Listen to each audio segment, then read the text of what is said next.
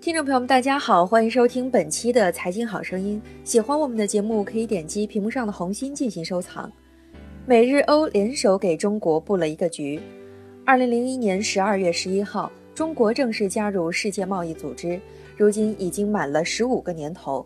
十五年来，中国攀越诸多高峰，目前已成为全球第二大经济体、世界第一大贸易国、世界第一大吸引外资国、世界第二大对外投资国。有数据为证，二零零一年我国进出口总额零点五一万亿美元，二零一五年这一数字为三点九六万亿美元，约为入市前的八倍。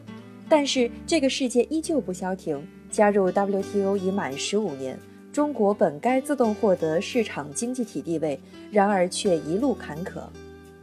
日本正式宣布，对于中国在 WTO 中的地位，已决定继续不承认中国是市场经济国家。日本为什么要这么做呢？担心中国的廉价商品大量涌入，挤压了日本本土企业的竞争力。美国新任总统特朗普也表示，中国不是市场经济体。他指责中国向美国市场倾销低价商品，窃取美国的知识产权，说中国企业过去不按游戏规则来，似乎要制裁中国了。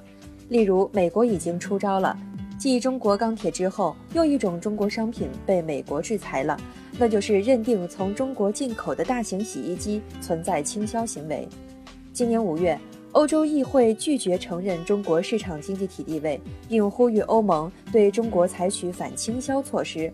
欧洲指责中国存在钢铁产能过剩和对欧洲廉价出口的问题，甚至将英国钢铁行业不景气、上万钢铁工人失业怪罪到中国头上。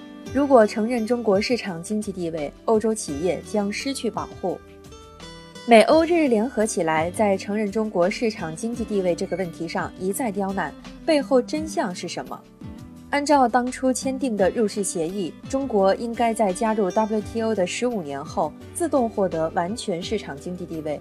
什么叫做完全市场经济地位？承认与不承认这个地位待遇天差地别，这也成了美日欧联合对付中国的一个筹码。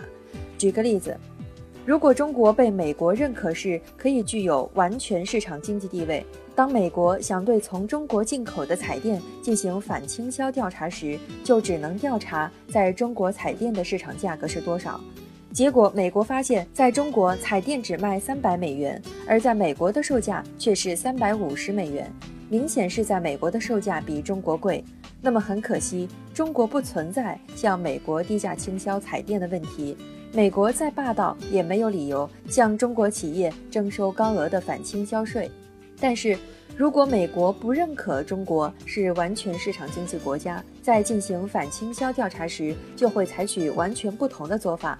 他们不会调查中国市场的彩电价格，因为他认为中国的价格不真实。他们会找一个合适的替代国，去这个替代国调查彩电的价格。再来决定中国彩电是不是在美国存在反倾销。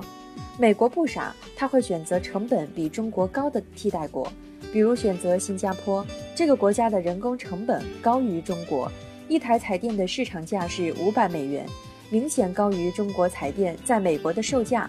那么倾销指控成立，美国就有理由向中国彩电征收巨额反倾销税和惩罚性的关税。更不公平的是。完全市场经济国家可以选择替代国来对非市场经济国家进行反倾销调查，但反过来却不行。中国如果想进行反倾销调查，不允许选择替代国为样本，可谓欲加之罪，何患无辞？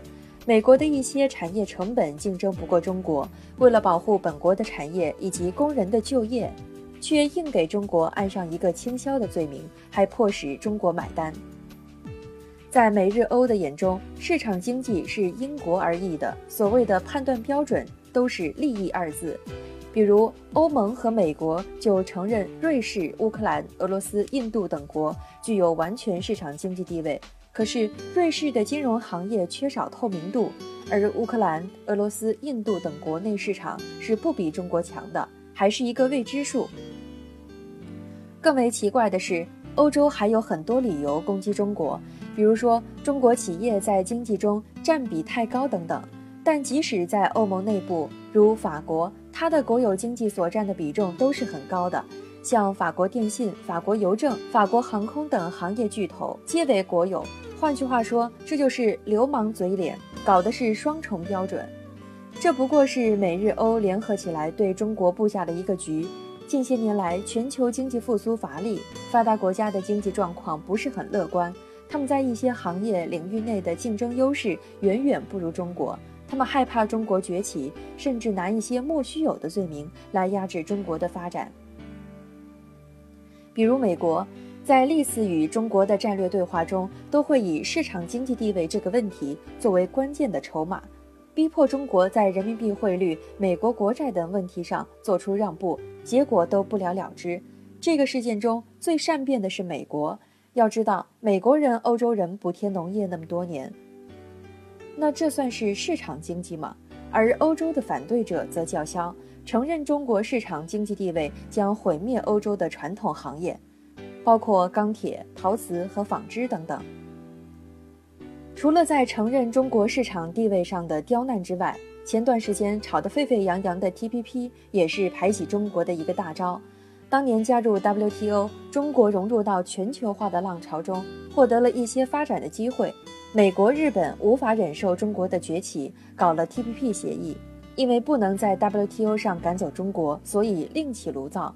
不可否认，TPP 是一个非常强大的组织。十二个成员国占据了世界 GDP 总额的百分之四十，占据了贸易额的三分之一。而且 TPP 将对近一万八千种类别的商品降低或减免关税。正是基于这种能力，美国试图利用 TPP 来影响这个规则的制定。TPP 协议宣称对成员国要求非常高，远高于 WTO。但奇怪的是，TPP 的全部高要求只针对中国。有分析称。TPP 就是一个只禁止中国入内的俱乐部。TPP 说中国国企比例高，市场不开放，那么越南的国企比例就低了，市场就开放多了。TPP 说中国国企垄断，排外性强，怎么不说日本在某些行业的排外远远超过中国？比如日本的制造业主力汽车为什么就不被限制呢？很显然，这个所谓的 TPP 是针对中国的。奥巴马也曾罕见地说道：“美国不允许中国等国家来书写全球经济的规则。”言外之意，美国并不希望看到中国强大起来，绝不容许中国的崛起影响到美国的经济霸主地位。如果认为中国被 TPP 孤立了，那就错了。以中国庞大的经济总量来看，这么大的一个潜力无限的市场，国际资本很难轻易说放弃。日本一直以来试图推动 TPP 最终生效，来巩固日美同盟。然而，美国新任总统特朗普首要大事就是可能废除掉 TPP 协议。当然，这也是为了美国人民的利益考虑，因为作为美国的底层劳动者，他们很可能会因为 TPP 带来的全球化浪潮而丢掉工作，甚至薪水变低，生活陷入贫困。这是特朗普不愿意看到的。美国只做有利可图的事情。